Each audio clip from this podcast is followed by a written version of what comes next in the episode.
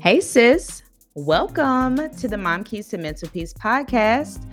Now, real quick before we get into the show, did you know that this podcast is a spinoff from a book that I wrote? Yes, Mom Keys to Mental Peace 12 Tips to Become a Healthy Mom and Raise Healthy Children. In this book, I share my story about how I identified toxic patterns of thinking about life and motherhood I share how God helped me to transform by the renewal of my mind. I didn't want to keep this revelation to myself, so I packaged it in a book to share how you can transform your mindset and lifestyle too.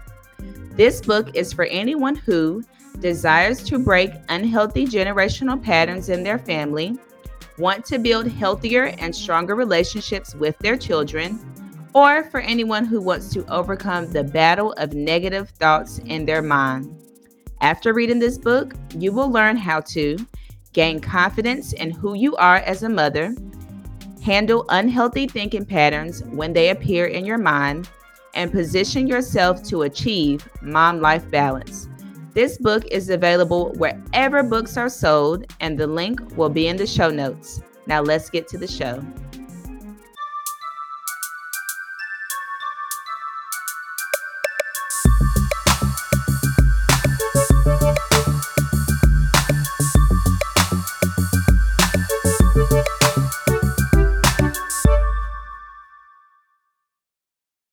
So, welcome to the Mom Keys to Mental Peace podcast. I am your host and sister in Christ, Tari Kaya Allen Butler. This is a Christian podcast for moms who struggle with limiting beliefs and want to learn how to make over their mindsets and level up their lifestyle in faith, family, finances, and fitness. Tap in each week for the Mom Keys to Mental Peace podcast where you will learn major keys to stop coming up short on your goals and start leveling up for the type of lifestyle you desire God's way. Ready to level up? Let's do it. Let's All do right, so do we do yes, it. Yes, let's do it. So I'm excited for today's talk. I have a special guest here with me. Her name is Charity McLean.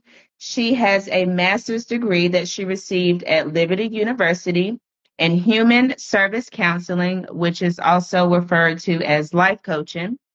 Um, she is a life coach and owner of Forward Coaching. She specializes in emotions, trauma, organization, and overall life endeavors. Excuse me, Lord. She is a wife and mom of two sons who are teenagers, which is our focus of today's conversation. And she enjoys traveling, reading, journaling, and helping people achieve their life goals. My my type of girl. so welcome, Charity. I'm so glad to have you here. Thank you. Thank you for having me. Yes, ma'am. So let's hop into it. Um, if you could just share a little bit about your journey um, of what inspired you to go into life coaching. Were there some things that you experienced personally that um, motivated this decision, and what helped you to overcome any trials that you may have faced? Okay, so um, I would say what inspired me to be a life coach is probably my experiences. Um, especially starting college right after um, high school and going to Fayetteville State University and just getting a bachelor's in criminal justice um, with a baby. Um, I had a son in my senior year of high school, and um, I probably turned down about 10, 10 to 12 um, colleges for a track scholarship. Mm-hmm. So I would say what inspired me to go was my perseverance to go past what I knew and learn something new and keep going and going and going. So, perseverance is probably the inspiration that I have that has motivated me to become a life coach. Um, just getting having a child and not letting it stop me, or or having a job and going to school and having a child and not letting it stop me, but really the support of my family let me know that I can be whatever I wanted to be and um, do it with class at that. Um, some things I experienced um, personally um, that inspire me would probably be um, being looked upon as, you know, here it is a, a young lady who placed seventh in the whole entire nation in running track.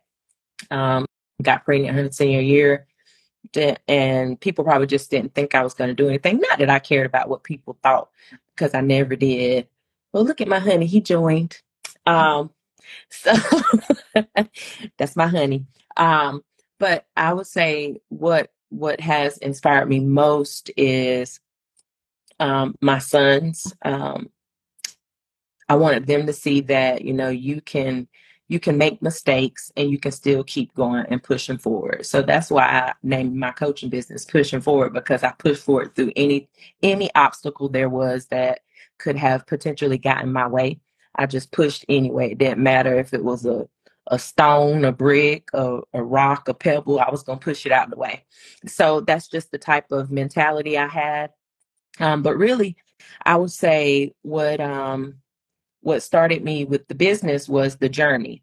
You know, the colleges I went to Fayetteville State, then I went to NC State and got my teaching license, and then um, I started working at a nonprofit. Um, at the nonprofit, I went into the classrooms and taught a little bit, and then for the past three years, I was teaching at Lee County High School, and I kind of knew it was something I wanted to do. Um, I would say probably like in 2016 because I went to school in 2018 well, actually, I graduated for, with my master's in 2018. So I kind of knew once I looked up the um, the course the course load for that master's how I wanted to be a um, a life coach because I possessed all the skills that it took to be one already. Um, but really, I would say what has um, helped me to overcome trials that I faced in my life mostly would be my experiences um, because experiences build character. Um, they also build grit and knowledge. And without that, um, you could just be stuck in all the experiences wasn't the best experiences, but they were necessary for the road that I've taken. And um, this year I've decided to really push and go more into my um, coaching business because I know it's time. It's time that I really um, reach out and help more because I have the capability of helping more. So um, I would say that is the reason why I chose to be a life coach. Yes. Thank you so much for that. I can relate to a lot of what you shared. Um, I had my oldest son. Um, I was a junior in high school when I got pregnant, but I had him my senior year. Um, and I can remember uh, applying to schools and my whole education um, goal or life plan that I had. But I will say for me, I realized a lot of it was to kind of prove a point to people. Like I was so head bent on not being a stereotype. Like right. I'm not just some black teen mom whose life is all over. Like I was really head bent on I'm going to make something of myself. I'm going to achieve goals. And I can honestly say after I had my son, you know, even though it's not ideal or whatever, that was like the jump start yeah. that I needed for ambition because before him, I was just kind of like very laid back, very chill, just kind of going with the flow. Um, I didn't really have a college plan at all. That's not something that um was talked about in my family. So I feel like after I had him, that was that jump start that I needed. Like, girl, you got to do something with yourself out here. You got a baby, you know, to take care of, that's, that's looking up to you and to show an example for him. And I think that's why um, I know like this platform is for moms, but I also have a soft spot for like young adults and teenagers just because of the things that like I faced mm-hmm. and that I was going through at that age, some of the decisions that I made. I feel like if they can talk to somebody that's, you know, been there before or understand what they're going through, it might not stick right now, but the seed is planted for whenever it needs to be watered and they can, you know, grasp hold to it and apply it to their lives as needed. So, so I that that overall that overall tells me your experiences built your grit your grit So Point proven, that's part of literally. point proven. Your experiences, it just built like, okay, you didn't know about your college, but you know after you had the baby, I got to do something to go to college. Right. Even if your motivation was from the naysayers, it don't matter. You had you were still motivated. Exactly, exactly. And of course, you know, my focus shifted after a while once I realized it don't matter what people got to say, but that was that fire I needed up under me. And Mhm. I in my experiences is the whole platform or foundation of Mom Keys to Mental Peace. Me being a teen mom and not really knowing what I was doing as a parent and, you know, just figuring out life day by day. So That's right. Yes, that definitely proved the point there. Our experiences are that um foothold that we need.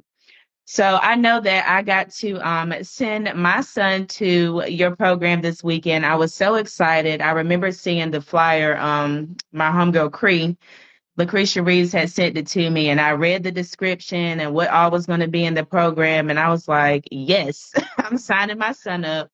Um, he's definitely going. So, can you talk a little bit about Leadership Camp, um, which is what it was called that you hosted this summer, and it was targeted to preteens and teens. Mhm. Um, what were some of the topics that you all addressed at camp, and was there anything specific that you noticed um, that the teens were struggling with, or did they share any struggles that they faced at school or in their daily life with you?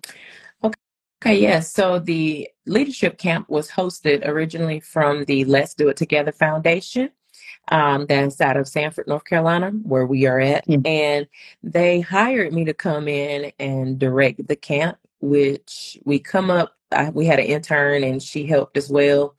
Um, but mainly it was to build a lot of character and leadership skills within our community to show our students, well, our participants who were there with us at that moment, um, how to build leadership. So we started off the week with just doing a vision board. What did they think their visions were? And I might have just put like three questions on the board, like I am, I will, I want to, those type of questions. Um, and you know, a lot of them could relate it um, back to like they want to play basketball, they wanted to um, make better grades, they wanted to be a better student in junior high this year. So um, we took those um, and made them into vision boards, and it went further and further and further as we went through the week. Um, the first day, we also had public speaking guest speaker come in, Miss Janae Peace. Um, she came in and she did a public speaking um, seminar with the kids, taught them how to speak,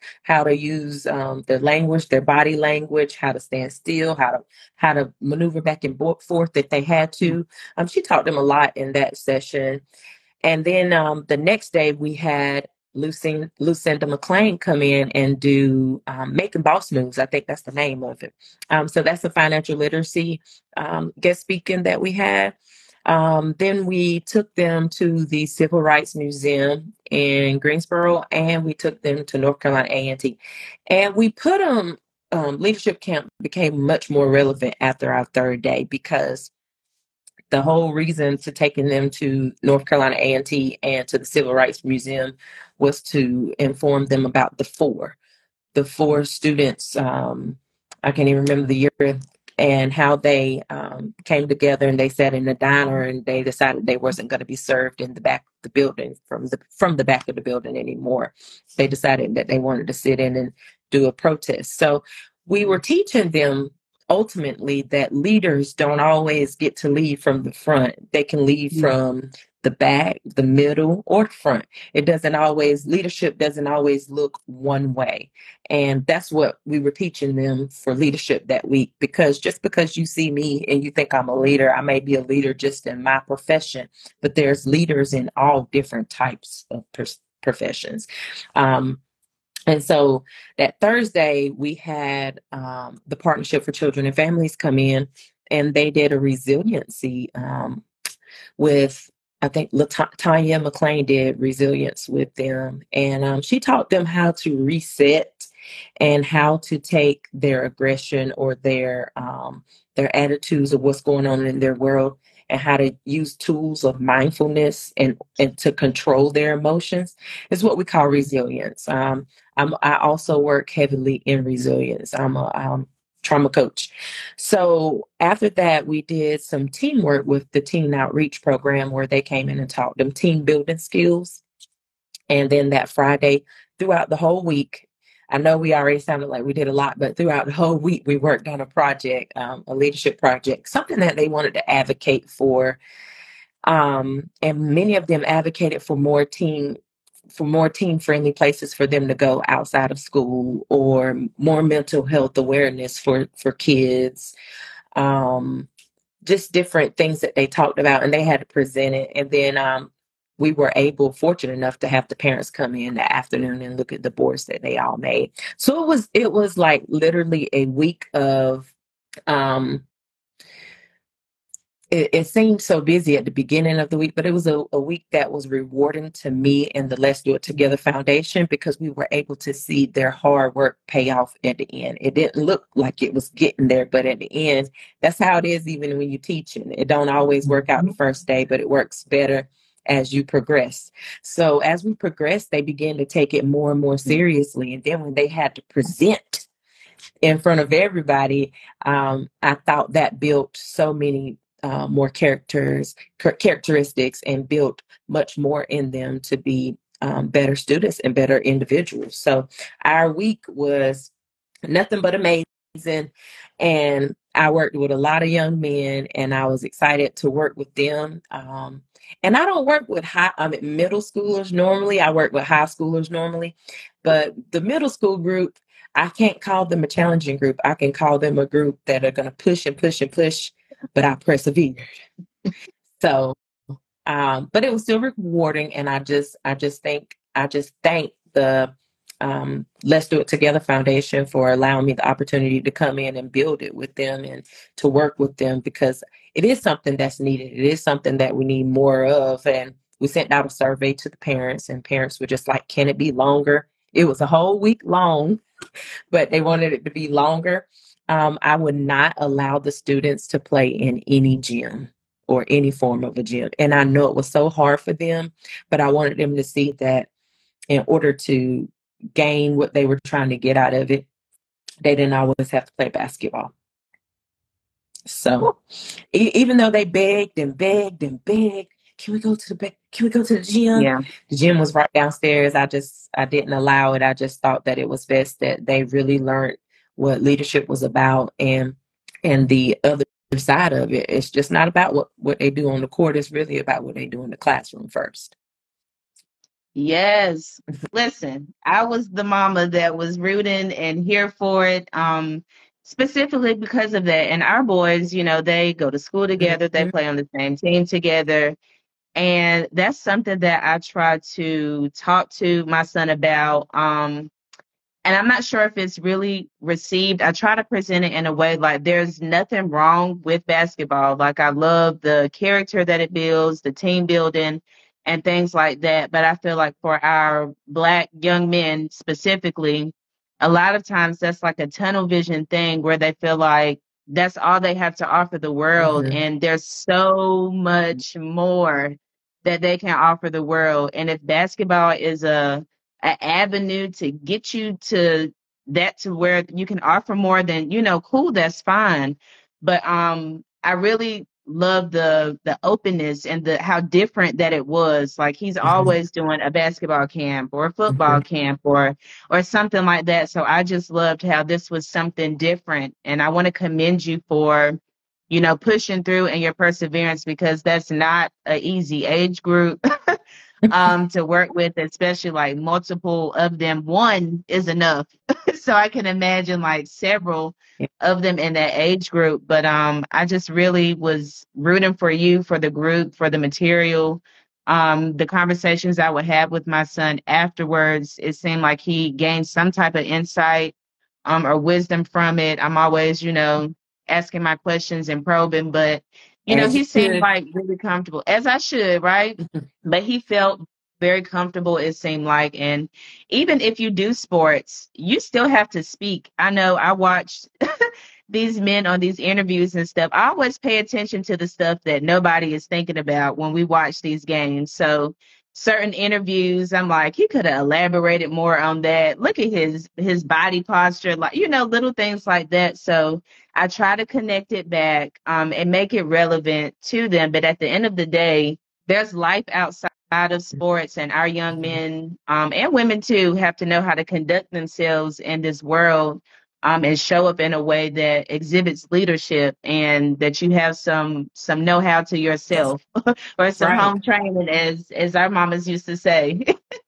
and i'm um super happy that they have their basketball organization um rise because they are taught a lot of leadership skills through them through basketball which is great yep. but then we teach them through the the the other side, the other avenue, as you called it. So bringing all of that together is is what we what I call the village because sometimes you know it take a village to raise kids, but yeah, um, that's a part of the that's a part of the road that they have to see. They have to see that through basketball, their skills that their coaches teach them to persevere, um, just not through the skill, but on the court and mental. So a lot of that plays along with their leadership as well, but they could bring that same leadership energy that they have on the basketball court to the classroom.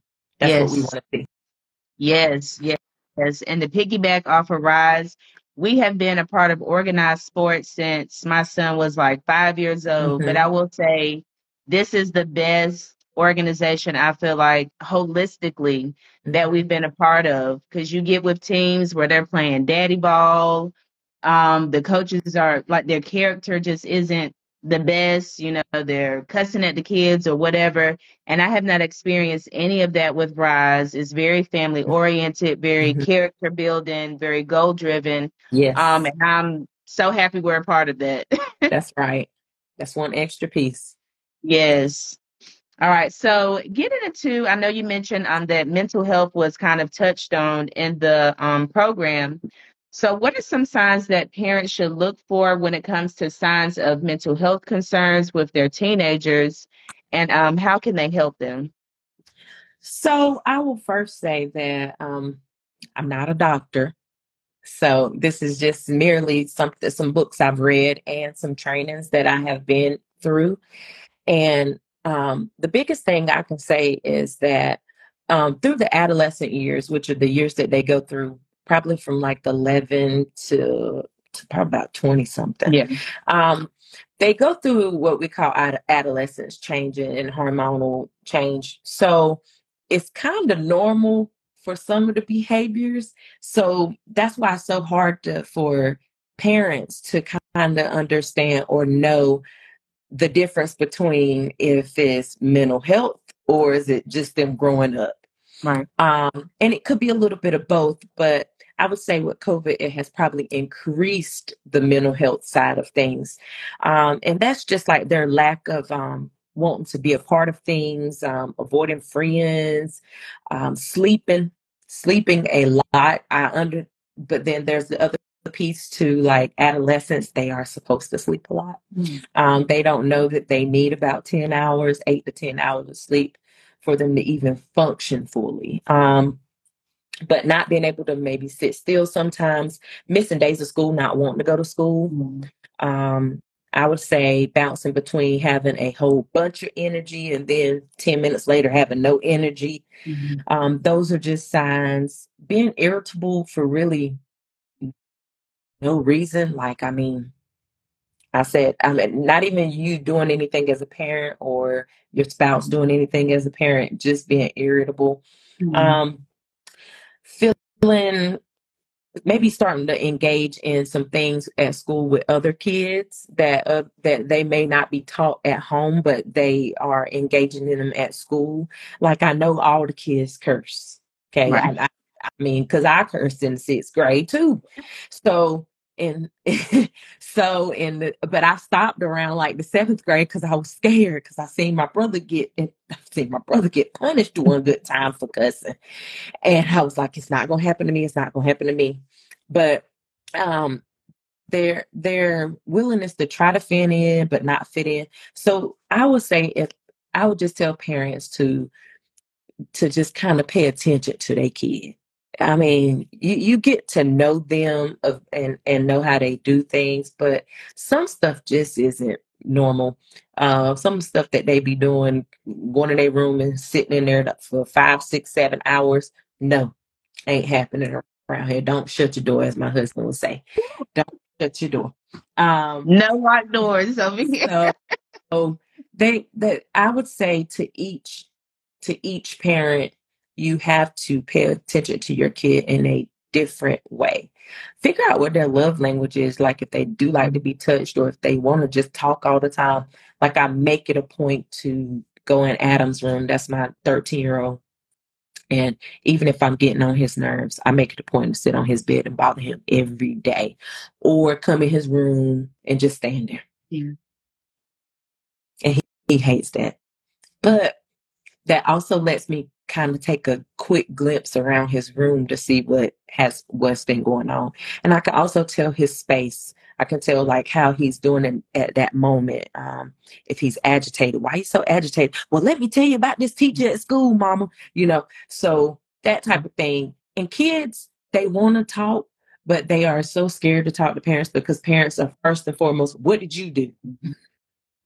Before because that's what we were taught. We're only doing what we're taught. Mm-hmm. Um, so as the more and more education that I have been granted to get, the more I know how to like deal with it. Does it still frustrate me? Yes, it does. I mean, I'm I can get frustrated just as much as he can, but learning to control that and and watching him and watching behaviors. Um, I wrote a couple of them down, like um, um, engaging in risky behaviors. Um, having bad thoughts. Um, and a lot of times their perspectives are very, very different until you teach them something correct. And perspective is what I'm big on in my coaching because if your perspective is skewed, then the way you see things will always be different than how we see them. And don't get me wrong, God made us all different for a reason because we're going to see things mm-hmm. differently. But um, not sitting still and focusing on tasks, um, maybe staying up really late. Um, a lot of times we don't think that's we think that's normal amongst the kids, letting them sit up really late, but sometimes they can't sleep and you you don't even know why they can't mm-hmm. sleep. A lot of it can be within their diet. Um, we took my baby son off a lot of sugar. And I remember when my oldest was younger, we took him off red dye. Um, it did change how he was, but he still was the normal aggravating little kid at school sometimes. So I mean that didn't change much, but it did change like his um his control of like how how long he could sit still or be tasked. Um the sugar the food that we're they're eating today and I don't talk to many parents about how to feed their kids because, honey, we got to feed our kids the best way we know how. Mm-hmm. And some of us is working, some of us is one parent homes, and some of us are just mm-hmm. working trying to make it. So as long as your ch- your kid got something to eat, that's what matters. But if you can keep them away from the whole lot of processed sugar, you'll see the, their moods. Um, I felt like my son's moods was going like this because he was he was eating a lot of processed sugar, and then when he couldn't get it or get a hold to mm-hmm. it, it's no different from a drug in my eyes.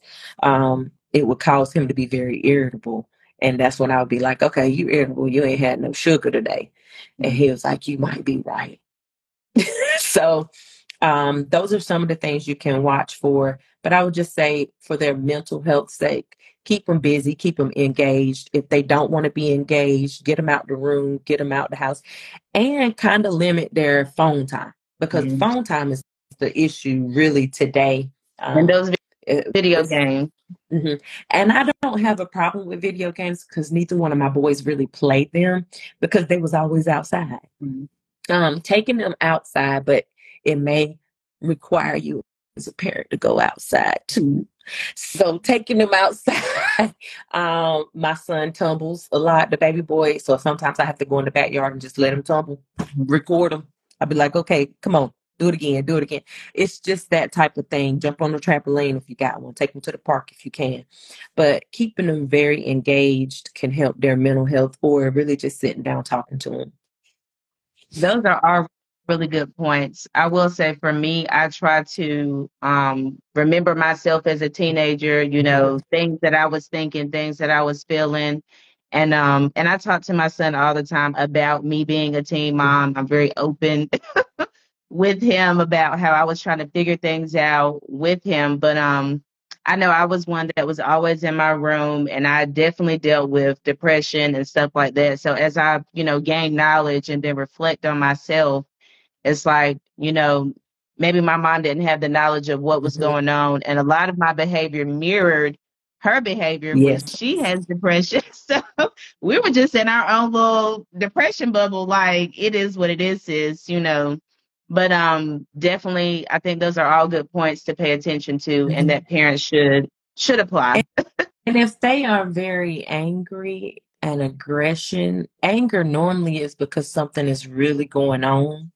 Um, I will say that, like, if they're angry and have a lot of aggression, there's something normally that's a little bit deeper. Don't really have to do with the parent. Parent, one thing parents should know is they shouldn't take all of that and blame themselves because your child is your child. You can teach them A through through Z the right way. I've seen this, and they still choose to do past Z, whatever that alphabet is. And so I just tell parents you know, like don't take it personal when kids do things because they're going to do things and you can't control everything about their lives. If I don't let my oldest fall when he do fall, he, he might can't handle it. So mm-hmm. sometimes you got to step back and just let them see for themselves. I mean, you're going to do everything in your power to not make it happen, but sometimes anger, aggression, and them being tired comes from something from the inside that's bothering them and they don't know how to even talk about it. They don't even know what's Girl. Um, I do um, tell parents, and I know it's a shortage of these, but I do tell parents to put them in anger management or therapy. Um, I've been through it several times. I took my oldest through it. My my um, baby boy still goes, and his is more for his his control, his emotional control mm-hmm. responses. Like, how did he deal with it? Is he thinking about it first? Is he wanting to um, accept it? So that's what we that's what we're working on to deal with his mental health. Um, because anger is a part of your mental health too. So if your kid's walk around mad, it's probably something going on on the inside or yep. something learned. Girl, that was me as a teenager. I was stayed mad at my mama for something with uh, at the time my boyfriend did mm-hmm. or something with my friends and I'm taking it out on the whole house. So right. I could definitely uh, relate to that. Um, this has been so good. In conclusion, um, I feel like, you know, just from what you shared about, you know, going to your son's room and just having a seat, how can parents get their teens to open up and share more with them? Because I do hear about that, you know, kid in the room, door shut for hours at a time no communication um, throughout the day. So, what are some tips that parents can use to get their kids to feel more comfortable and open up more with them? Um, I would definitely call these egg conversations. So, when you think about an egg and I'm throwing it to you, how gently are you trying mm-hmm. to catch it? So, uh, I call it egg conversation because you always want to come in gentle. Um, don't freak out, stay calm. And not everything deserves a response. Hmm. Even though we probably did that from my childhood on up. Like sometimes my sons could ask me something or or you know we talk about sex uh, with my oldest and he is 18 now um, we talk about all different types of things he may say little things like yeah i think this is what i want to do tonight and i'd be like too much so um it, but to get that that level of comfort with him is to yeah. build trust and to stay calm and not freak out. Um, and not get when I say freak out, I mean show the the the straight disappointment, dis, displeased when they're telling you something as intimate as they may be ready to have sex. And in my in my culture, that's not what they like to talk about. They don't do it. But as I become more educated, it was a conversation that I felt like I needed to have with my boys and say, you know, when you decide you're going to be ready, you can at least tell me because I would rather you be safe than not be safe. But of course, I would rather you not do it. But if I tell you not to do it, you're just going to go do it. So, um, I would say a lot of times when kids do things to make you angry, like, you know, they get in trouble in school, um, or they're talking back at home, you know, instead of you always reacting, you kind of like just ignore them sometimes. But some some stuff does require you to like hit it on the head that day at that moment at that time. But in conversations, when they sit down and they're coming to you, and like my son come to me about one of his school teachers, and I have to be, um, I have to listen to not respond instead of listening to respond or thinking of a response in my mind. I just listen to him. And once I'm done listening to him chatter about it, I say, "So, do you feel like you could have did anything different mm. first? And you know, um, and I think about whether or not I should crack the egg open or not. Mm-hmm. Oh, you did this, and I, you you gonna be in trouble for doing this. But I think the biggest thing is learning how learning their body language if they're uncomfortable to talk about it at that moment. You can see it in them. Yeah. Like I mean, I can with the boys like when they're uncomfortable and they really don't want to talk about it, or or if it's something they may want to talk to their daddy about, mm-hmm. or you, you know, I, I, mean, that's just, or am I pushing as a mama because I, I'm such a detailed person yeah. that I want to know. But how, how do you want to get the parents to open up and share more with them? Is if they can think of it as an egg conversation and allow their kids to be honest and not crack the egg open every time they say something. They they'll never share with you if you're always cracking the egg. Yes. But if you're just holding on to it softly and neatly, maybe they'll start sharing more and more more with you now. Don't get me wrong, we ain't friends. I'm your mom. right. So, um we we I'm still your mama and we ain't going but so far. But I'm just saying egg conversations and and the same way as a teacher. I mean, you gotta have egg conversations with parents. You don't always want to call them when something's going bad, call them when something's going good. Um, so you want to be able to talk to your your children, your teens in the good and the bad. And sometimes it requires your response to be negative, and then sometimes it, it requires your response to be positive. And if you have nothing positive to say, even if they're pouring mm-hmm. out something, you just say, Baby, I'm gonna sleep on this tonight and we can talk about it. People don't think about sleeping on it. They have to think about sleeping on it sometimes so, so, they can process it because I'm my best self at five o'clock in the morning and I can get up and I can think about like, dang, I should have told him this instead of talking and telling him that way. So I would say just have think about when your kids talk to you about an egg conversation. That's so good. That's a tip I'm going to take. Um, that's definitely something I'm learning and getting better with.